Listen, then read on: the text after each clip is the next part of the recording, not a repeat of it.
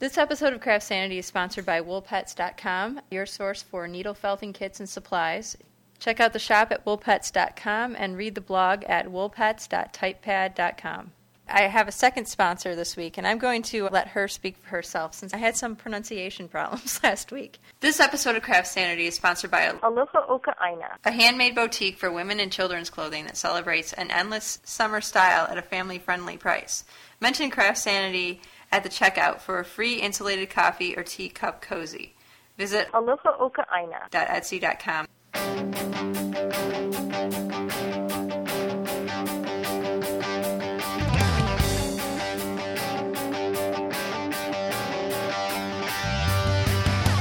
Okay, welcome to episode 99 of the Craft Sanity podcast.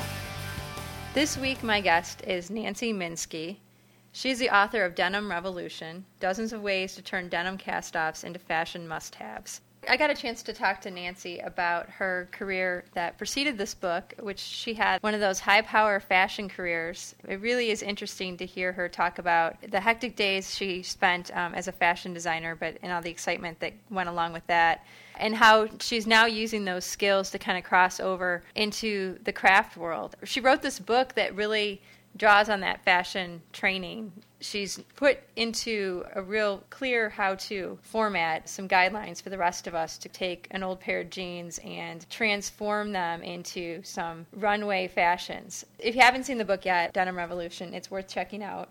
And as a special treat, Nancy has also done a little design work exclusively for Craft Sanity listeners. So be sure to check out the blog after the show. She's come up with a couple different things an apron for adults and an apron for children. She also did some great illustrations for it. And that's another thing, too. Um, we'll have links to Nancy's blog on craftsanity.com. You'll want to go over there and check out. She does these great fashion sketches every month and she has them available to download as your screensaver. You can use it as a screensaver or whatever else and they're free and really fun to look at. I know I like to go there every month to see what her sketch looks like because they're really, really pretty cool. So, without further ado, I'm going to get to that interview so we can let Nancy tell her story. Why don't we start and talk a little bit about your history just as a creative person? You said you're from Portland originally. Did you grow up in a really crafty family? I was always trying to make things as a kid. And my family was not crafty um, it was more like, you know, my older brother was into science, and my younger sister was into sports, and my other brother was into the woods and the forest. But I was always into sewing. And when my mom would say, What do you want to do? You know, I'll take you wherever you want to go on a Saturday, it was always, Oh, I want to buy some fabric. And we would start going around to all the sewing stores in Portland, and I would look at everything. And I just, you know, find that actually your roots are very um, very strong when you're very young even if you're not aware of them. Mm-hmm. because today it's still something that i love. Wherever i go wherever i travel i'm looking for interesting you know notion and sewing shops or knitting or all kinds of handcraft um, books and materials and and things that people are doing. So um, it was just kind of something that was very strong inside me and so th- that it sounds like you just kind of continue to nurture that, or your your parents did. Um, and did you then go? I know you went to Parsons. Right. Well, growing up in Portland, when I grew up there, wasn't so kind of hip the way it is now. And I was interested in art, but I didn't really think of fashion as a career. But when I went to New York, I went first to Pratt Institute as an art student there and realized being living in New York that first year how important fashion was and then transferred to Parsons School of Design.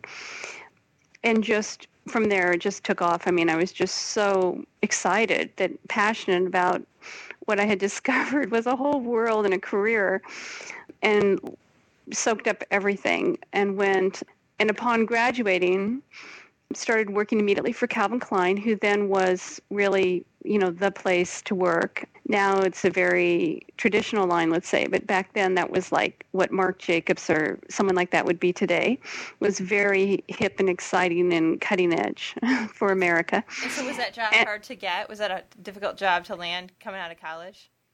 It was. It was. Um, it was a real coup. You know, very exciting. And it was. And he was a wonderful person to work with. And it was a small uh, studio of assistants. It was very personal, and everyone was very devoted. It was exciting. It was a very exciting time. And I worked for him as a assistant on the designer line for two years. And then I just wanted to explore other things in my life because it was a very demanding job. Um, you really was like seven days, seven on seven. Oh, wow. Um, yeah. But I mean, it was great when you're 21, 22, 23, but then you kind of want to, I wanted to, um, to kind of start to define myself more. And that's when I married and um, and went off to become the designer of my own division, which was called Paul Alexander. And I designed there, it was like a bridge designer, just below designer, and it was really designing clothes that I love and my friends love, and um, was sold in all the big department stores in America. And so this was your own your own line of clothing. Yes, not um, produced by a big manufacturer, and it was very successful and and I designed for about eight years. But then when my son was born, I just wanted to be a mom at home, and that's when I retired. I call it. I made the choice to um, be at home, be more wife, mother, as opposed to, and not the career was just too much to put into the whole package. Well, yeah, because the, the fashion designers that I've interviewed, it sounds like it is not just kind of a. It's not a job that you leave. You go in at nine, you leave at five, and you're done you have to be very devoted because, especially in America, it is a huge market and you must feed the stores. Once even small stores or large stores it doesn't matter if it's saks fifth avenue or a little store down the street once they have your uh, line there your clothes and their customer starts to get used to it you have to continually feed them that merchandise. They have to keep that space for you and they want to build up the customer base. And so you it's like if you you cannot miss a collection no matter how tremendous it was the next one has to be just as good or better.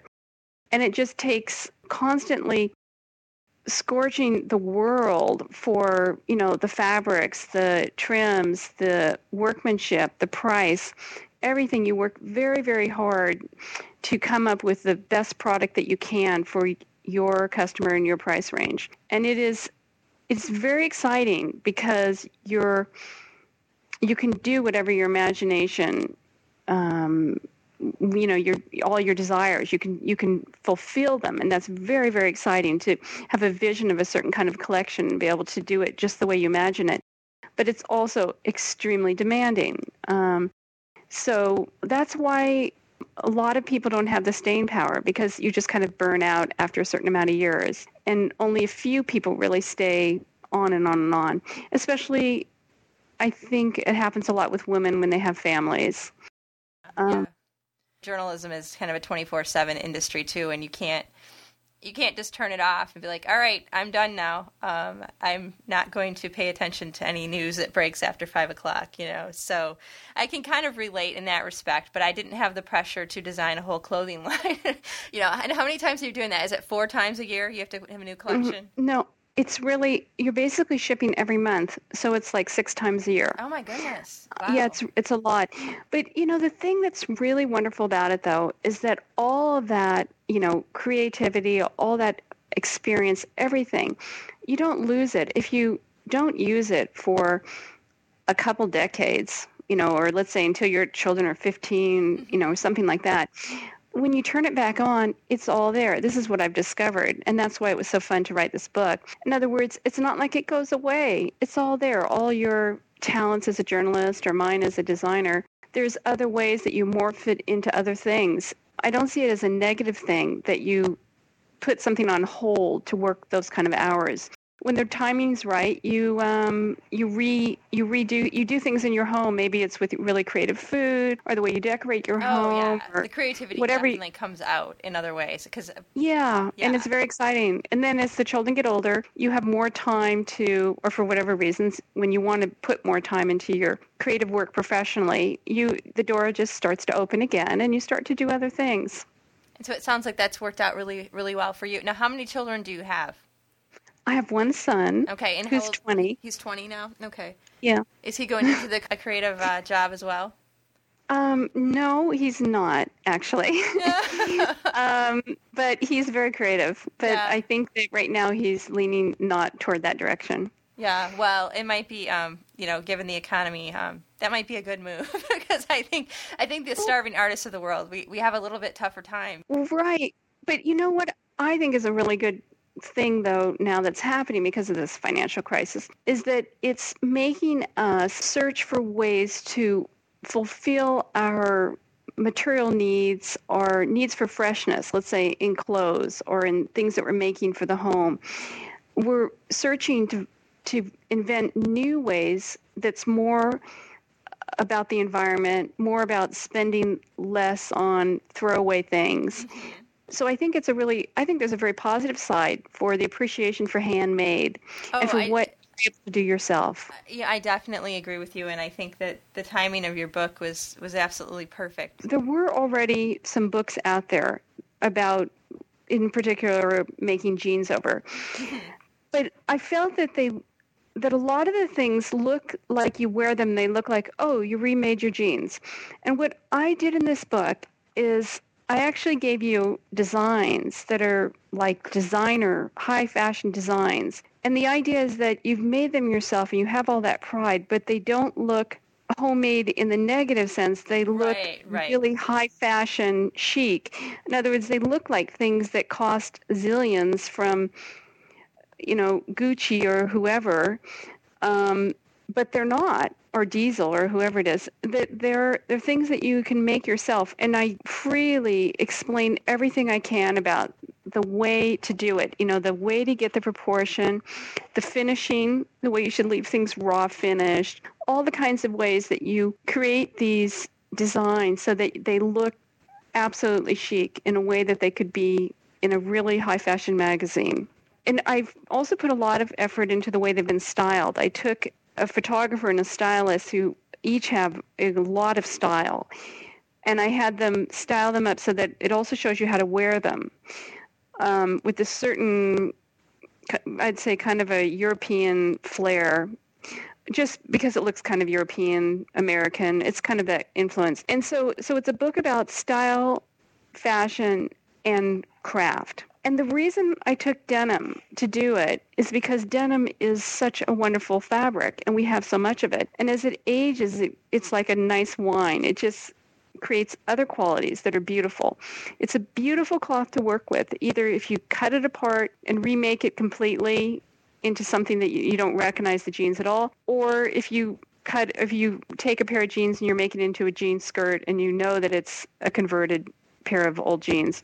So both ways that you use it, all the characteristics of it are wonderful to work with. It's great for beginners, to experienced people. It works wonderful with all different kinds of materials, applique or you know, notion stitched on it. It's just this it's a favorite of you know the world a globally loved fabric and so it's the combination of the two things the idea of recycling and that denim is a wonderful fabric to use and that i really wanted to show people how you can make gorgeous high fashion clothes out of cast off denim I hadn't given a whole lot of thought to uh, recycled denim as high fashion. I mean, I'll be honest, before I saw this book, it wasn't something that, you know, I spent a great deal of time thinking about, but I think it's just, it's a great idea. And I, I think the concept is wonderful and I think it's accessible. And I think that's one of the big things is sometimes these great books come out, but people feel like, wow, that's great.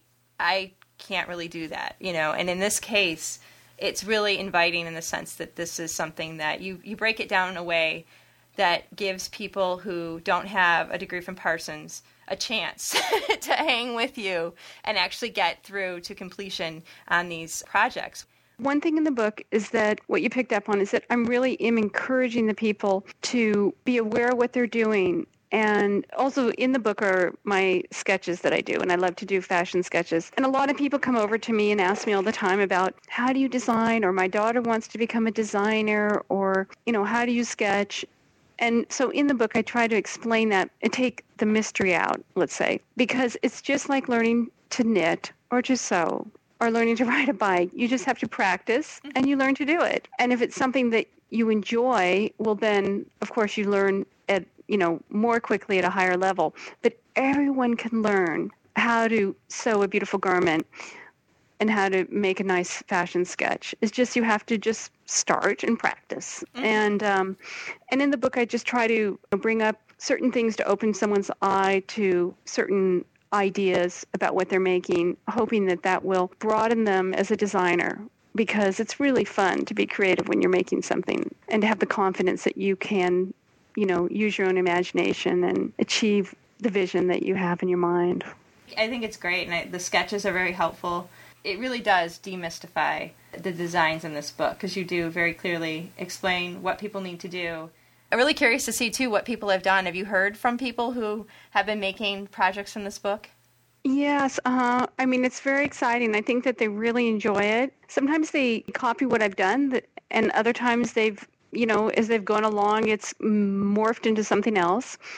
Um, and it's also something that really teenagers to grandmothers, let's say, have picked it up.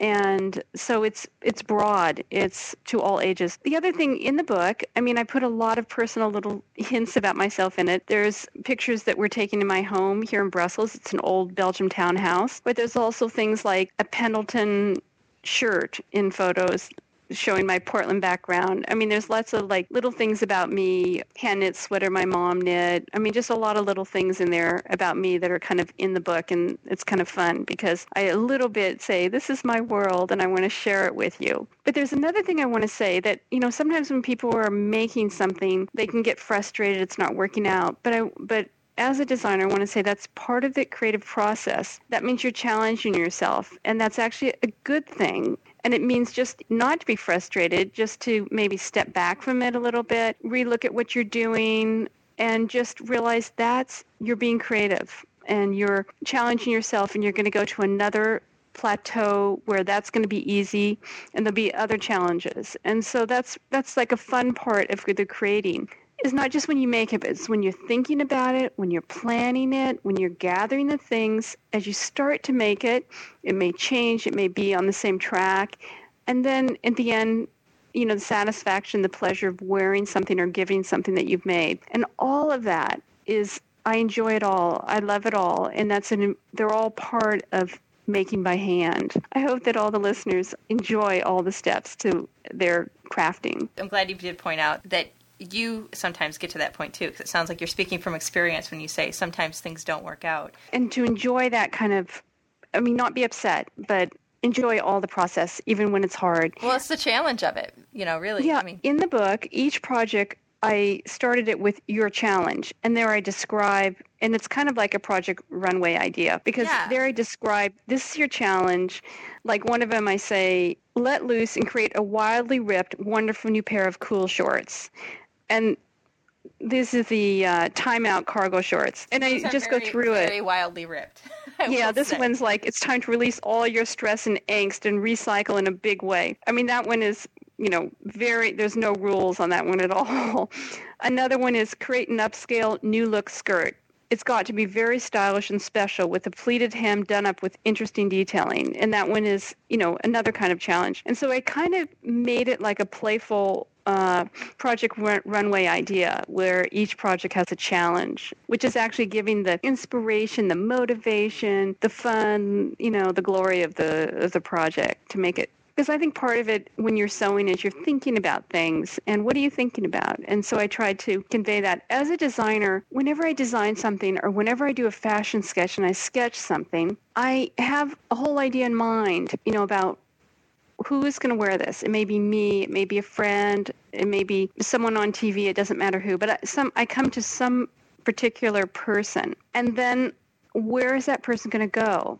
And what are they going to be doing there? And so the design is actually for something in my you know, it's a little story. And so when I'm going along and making it, it's easier for me to make the decisions because I'm thinking about who this person is and what they're going to be doing. And that's something that you know designers do when they make a collection is they have a whole theme of that collection. And it just makes it easy to let the pieces fall into place.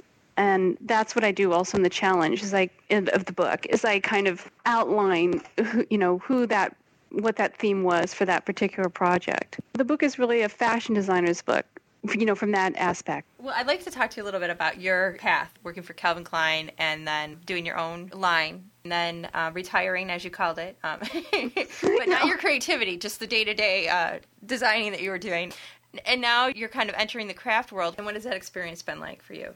Actually, in between, you could call me a soccer mom okay just kind of like that and i was doing a lot of volunteer work and you know driving my son around to soccer and all the kinds of things and loving all of it and then when he became a teenager and he became more independent that's when i thought oh my goodness it was actually to help myself. I thought I better get busy doing something. Otherwise, I'm going to be with a lot of extra time and you know, he needs his independence and I need to be active also. And so it was kind of like, save myself. What am I going to do? And that's how I ended up with this. And it's been a lot more wonderful than the first time when I was working professionally because I'm able to, with the experience, I'm able to enjoy more. I am able to, instead of feel the pressure and the stress and the need to be successful, now I can kind of look back and enjoy things more. Like on my blog, which I invite everyone to visit, 21centurydressmakers.blogspot.com.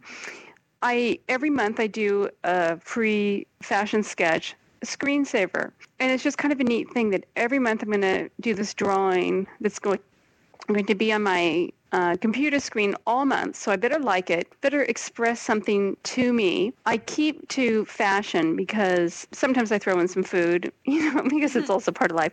But I pretty much just have kept the blog to fashion. That's what the screensaver is. And so it's kind of a neat thing where I, you know, I um, bring myself every month to do that. It's like keeping a journal, but to always be you know, creating this monthly sketch and also filling the blog with, you know, some, there's a lot of uh, free DIY projects there and different influences that are happening in the fashion world or in the craft world. And so it's a really nice exercise to keep filling it with fresh ideas. Um, it challenges me. It's exciting to see, you know, the feedback and the interchange with other um, bloggers. It's actually a very exciting time. I would say it's as exciting as when I was in my 20s in New York working as a designer. It's just I and I one thing I have found out is that your character remains the same. I mean, when you are a person who becomes passionate about something, it's the same kind of passion. It may be in different directions, but it's the same thing all your life, and you just find other kinds of ways to satisfy that need mm-hmm. to be passionate. And and so I've really loved coming back into the real world or the working world. I've loved it. And I loved having that pause in between. But these were all decisions that I've made along the way of what my needs were. So I think each person comes you know to different kinds of decisions based on different kinds of needs did you make the decision that you wanted to write a book and then send out proposals or how did the book come to be i was contributing to some knitting books knitting and crochet and then one day, one of the publishers sent me an email and asked me if I would write a book for them. And it just didn't quite work out because of the contract. And then the lawyer who was handling it felt kind of bad about that. And he then put me in contact with a wonderful agent, which I'm so, so lucky. And then she was the one who put me in contact with Pottercraft. Okay. So it kind of happened unexpectedly. Um, Sometimes the best. But I was delighted once it yeah. got going. Yeah. And I was really thrilled. Well, and it sounds like you ended up in the place you were supposed to be because you're happy with this publisher, and it, you know, that's great. That's really great. Yeah, I felt very, very lucky. It was a wonderful experience. Well, and I noticed that you're publishing tutorials on your site as well. You have these pretty little denim slippers that look so fun. I've been actually eyeing these for weeks. I think since you you published this, well, it's, it's yeah, it was early April when you published the tutorial of how to make these really cute slippers out of denim. So are you going to be planning to keep doing more of that on your site? Absolutely. I mean, I love that. I take a lot of things, free things off the internet, and I love to return and give free things. You know, fashion designers are sort of like grabbing ideas from everywhere. Right. And so I feel it's a you know, revolving door. I just love to give back anything. Anyone can take anything off my site. It's all there for them on my blog. And I try to put up lots and lots of free tutorials. Um, sometimes I don't write up all the, you know, the notes, but at least I'll put up the pictures and give a brief description that if you're experienced at all in that area, you can follow it. But I love doing that. And I love that you've asked me to make a denim apron.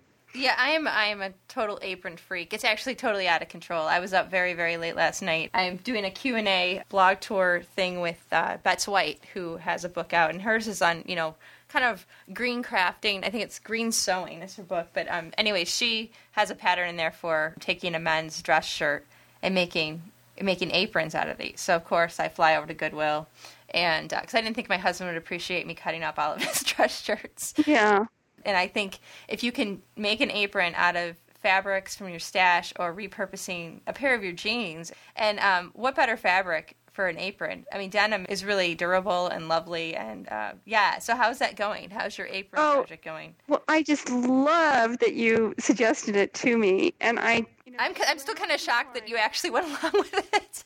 Oh my gosh! I suggest you, I would I would recommend that everybody design an apron and then tell me about it. Basically, so and I, I'm so thrilled that you would actually, as a someone with an actual fashion design background, has actually said okay. I'm like, wow, that was really that's great. You know, so, so thanks for uh, taking me up on that. I appreciate well, that.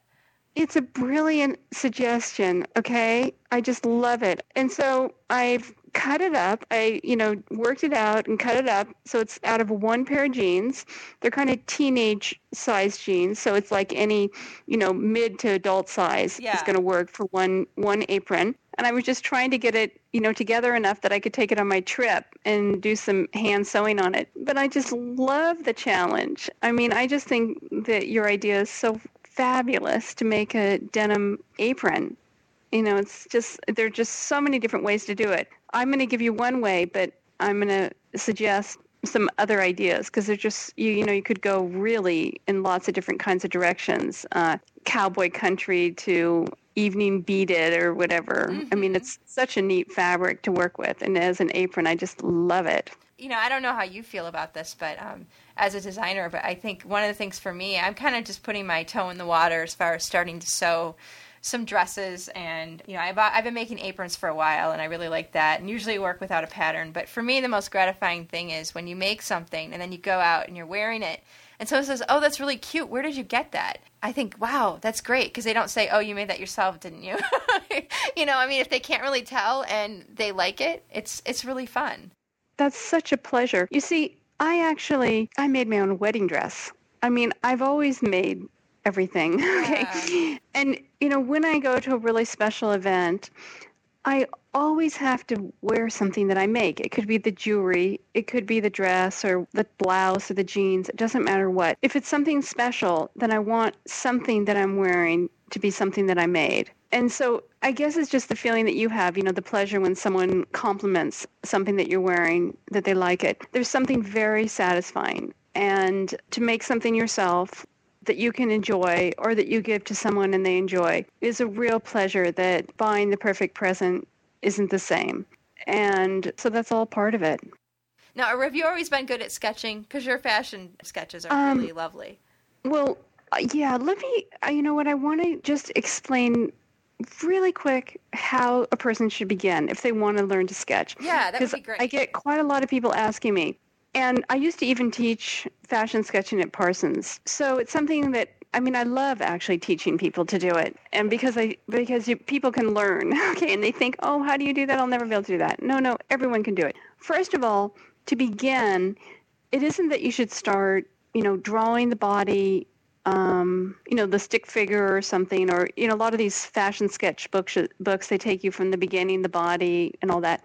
No, just zip straight forward, fast forward, take one of my sketches, print it out, you know, letter size, and take a piece of tracing paper or go up to the window or light box, whatever, with another piece of paper on top of it, and just draw on top.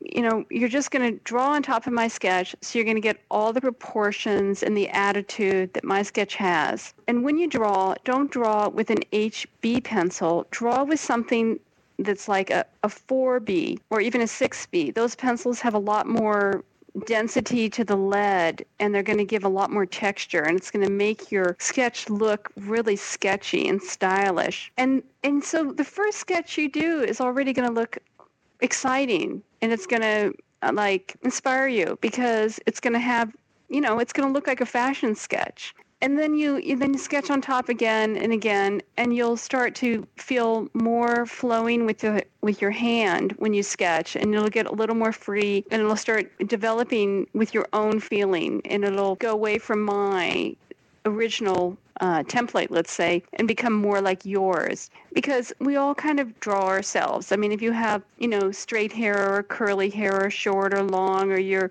really skinny or more chubby or whatever you are, you'll kind of find yourself sketching like yourself and it'll become more you and you'll like it and you'll be so it's not like you have to worry if you sketch over me that you are copying me. No, it's only your beginning and it's just going to take you into your own, you know, your own signature sketch.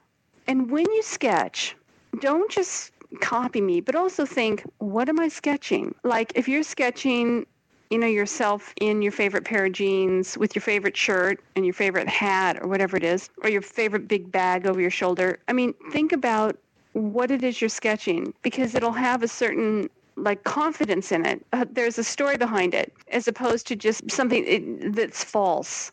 And so so think about the whole story about the person who they are what they're wearing where they're going and use that you know, really nice black 6B, 4B, even 8B pencils and sketch on top of mine and then start to make your own templates. And then when you start to add the color, I like to use colored pencils. And again, I like to use the ones with the soft lead. And when you color in, don't just color in like a, a small child, just the area, but really think about the texture. You know, like a pair of jeans has worn parts to it. And lay, you know, colors one on top of another and you start to get a depth to it and it starts to get a real lively liveliness about it. So anyway, that's just a way to kind of start thinking about it. And what happens then is that you start to feel comfortable with pencils and you start to sketch and then you and then you see something in a shop and you're like, "Oh, I want to remember that." And then you start to sketch it down. And then your sketches become a tool for you to remember ideas, remember thoughts, experiment with different kinds of proportions or colors, and it starts to become a natural tool. It just kind of grows into that.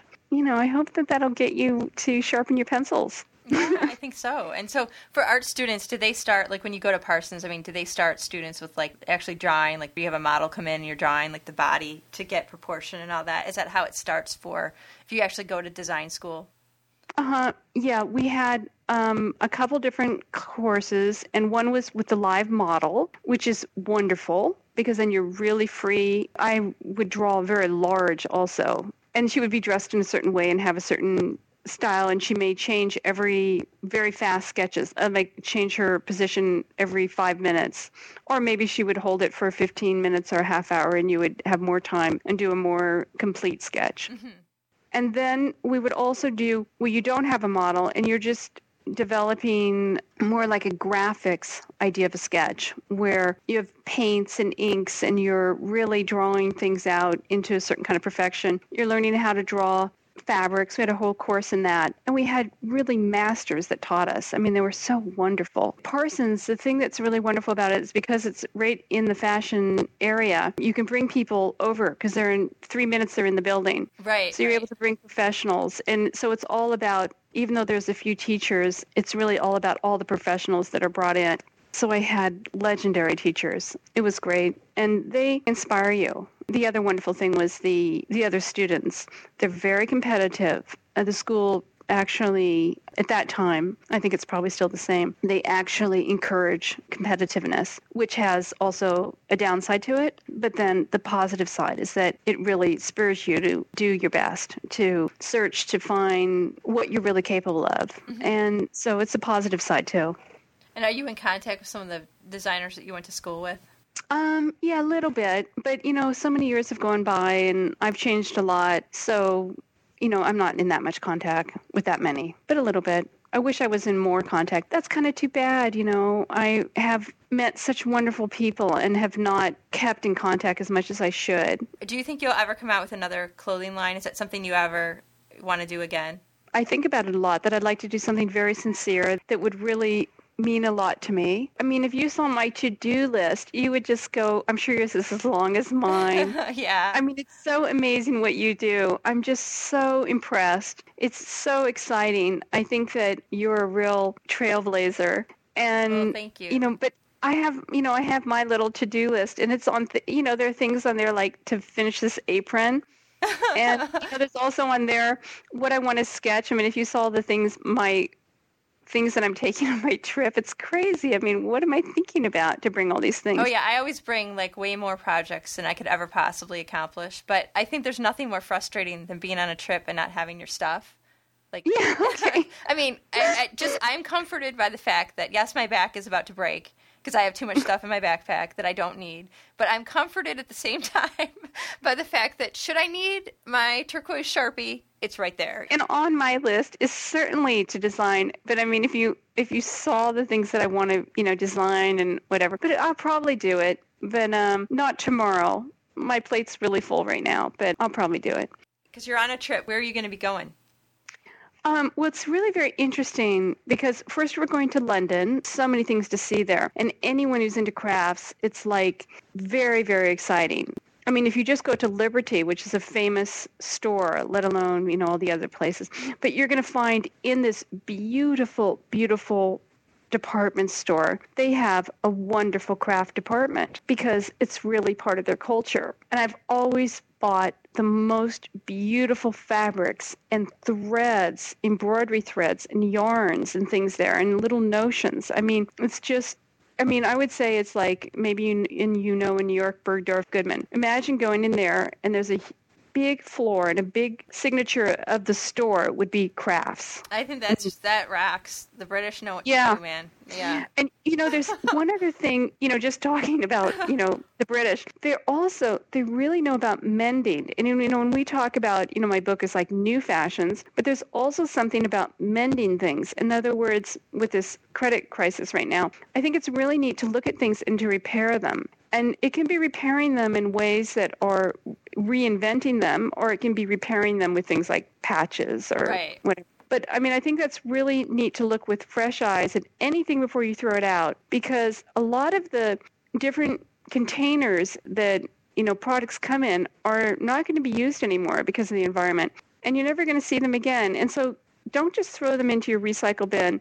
Some of them you want to keep because they're very exciting to use them for crafts. Like what ones do you recommend? What comes to mind as something people oh. should be keeping well i've recently been making a lot of jewelry out of all kinds of plastic yeah i saw you know. that did you come up with this design or is this something you found were inspired by somebody else someone said something to me on a blog. I can't remember what it how it first started, but it was something that they, you know, kind of like a challenge, an idea. Oh, okay. And and so that's how it happened. But it wasn't that I saw it that someone else has so done it. But I'm sure been, this has been your response to that challenge, and you developed yeah. this. Okay, and tell tell people what you did. Well, then I, you know, collected all the water bottles and empty plastic containers that food and cleaning supplies come in. And then I just kind of started playing with them, you know, yogurt containers and everything. And I started making jewelry that I'm wearing because it's big, it's bold, it's light, so you can make it really big, which I love high fashion things that are, you know, important looking. And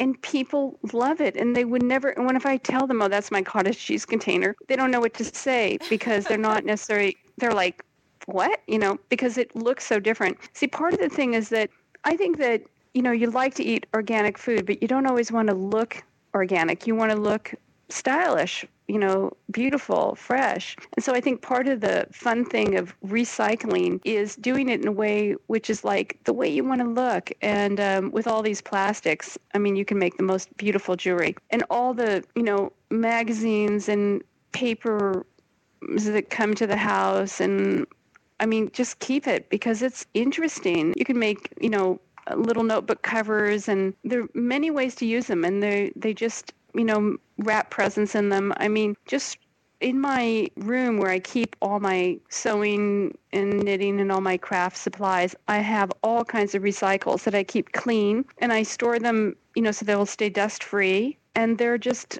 you know, sources, just like some rhinestone buttons are. It's the same. But anyway, after London, we're going to um, the Cotswolds, which is a really beautiful, charming area and it's just this most scenic area of gardens and little cottages.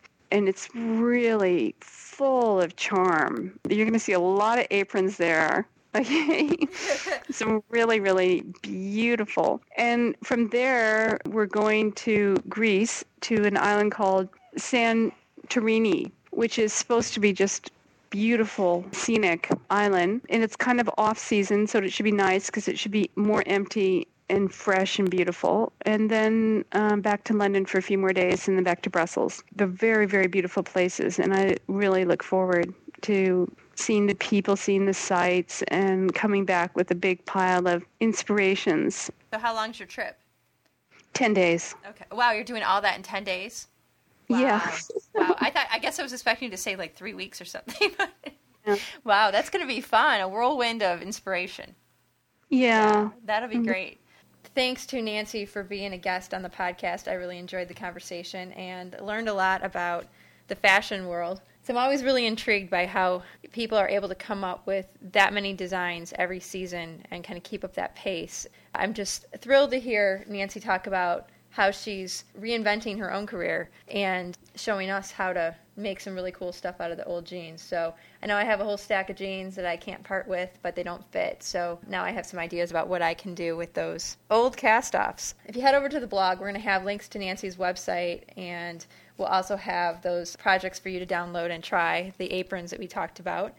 Those are really fun, so I hope you enjoy that. And uh, check back later in the week, and I'm going to try to uh, see if I can get a, another giveaway set up. So look for that. I'd like to take another opportunity to thank this week's sponsors for supporting the show. A special thanks to Lori at woolpets.com for her support. Uh, you can check out her shop at woolpets.com and find a variety of felting supplies and kits. And you can read the blog at woolpets.typepad.com. And the second sponsor, I'm going to again uh, kick it back to the sponsor and let her promote her shop. Aloha Oka Aina, a handmade women and children's clothing boutique celebrating an endless summer style at a family friendly price. Mention Craft Sanity at checkout for a free insulated coffee or teacup cozy. AlohaOkaAina.etsy.com. That's A L O H A O K A a I N A dot Etsy dot com. Okay, thanks again, ladies, for your support. I appreciate it. Do want to tell you that uh, I did start a Ravelry group for Craft Sanity. So those of you who are on Ravelry, uh, I'm finally using my account, which is ridiculous. It's probably actually a good thing that I didn't start using my account any sooner because I am completely addicted and I'm joining tons of groups and haven't had a lot of time to make a bunch of comments yet, but I have a feeling that's going to start soon, and really have enjoyed the Ravelry experience. So if you're on Ravelry um, and you'd like to join the Craft Sanity group, uh, feel free to do that. It's a, I have a couple other people helping with moderate, which I really appreciate. So there's people who can take some action if I'm you know I'm not uh, noticing that there's some action that needs to be taken. So I'm still learning about Ravelry and everything that's possible with it. If you're not on Ravelry and you like fiber art and knitting, crocheting, spinning, designing, all that good stuff. I encourage you to check it out. I need to talk to those folks at Ravelry because what they've created is really fantastic. Okay, well, I think I might have a short after show, so if you'd like to stick around for that, feel free. If not, you know, I wish you all well, and uh, I'll be back soon with another episode of Craft Sanity. In the meantime, Craft Sanity, my friends, it works for me.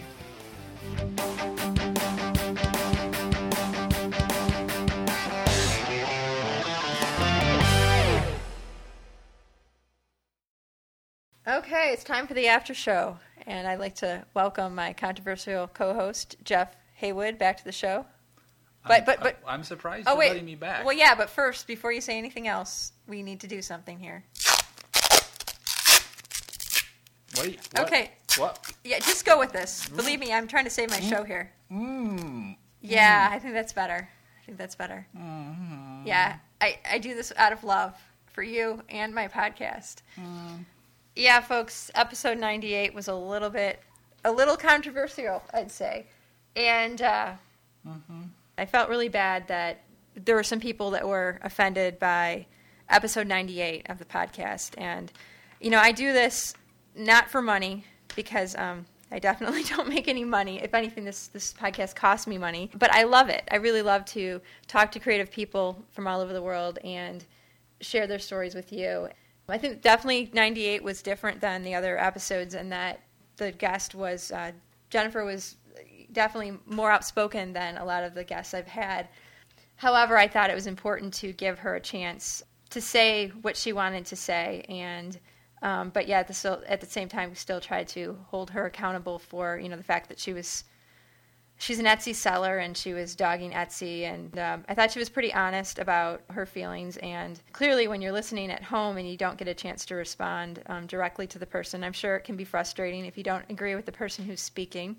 I was pleased to see that you know people did when I said, hey, you know, comment if you know if you feel strongly about this, comment on the blog, and people did.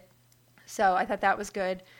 Also, the comment that Jeff had made, the joke that has kind of um, took on a life of its own when he was talking about, well, if you didn't hear it, go ahead and listen to the after show for episode 98 and you can see what you think. But I do just want to reiterate that if it wasn't clear from my response to Jeff's comment and joke that he made about um, Republican listeners, I, by all means, uh, want to keep every listener that I have, and I'm I don't have any kind of party allegiance myself. I'm a journalist, and I've maintained independence, and um, so I'm uh, definitely not trying to encourage one particular party or the other to uh, listen to the podcast.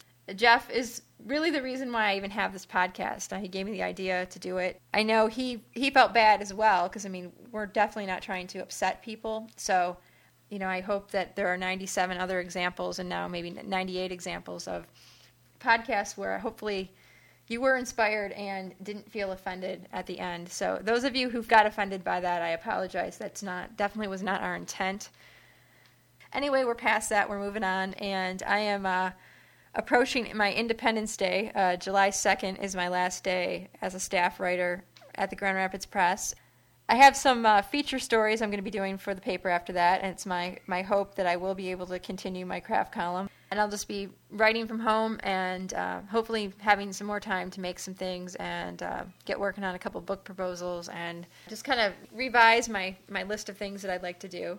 So, so yeah, I'm going to be a freelance writer as of the beginning part of July and uh, nervously excited about all my newfound independence that I will have. So yeah. So if you guys have opportunities that you know about that you think I'd fit in well with, uh, don't be shy about sending me information about that because I'm going to be uh, paying very close attention to any opportunities that come up. Um, I'm not looking to launch into a another full time job unless it's a job that allows me to do my podcast, write book proposals, and work from home. but I am looking to pick up freelance assignments and you know just any kind of other fun opportunities that might be out there. So yeah, I think I can uh, I've rambled long enough. Jeff, is there anything I'm missing here? Mm-mm. Okay, well, I'm going to let you guys go, and I'll be back soon with another exciting episode of Craft Sanity. So have fun in the meantime. I'll be back soon.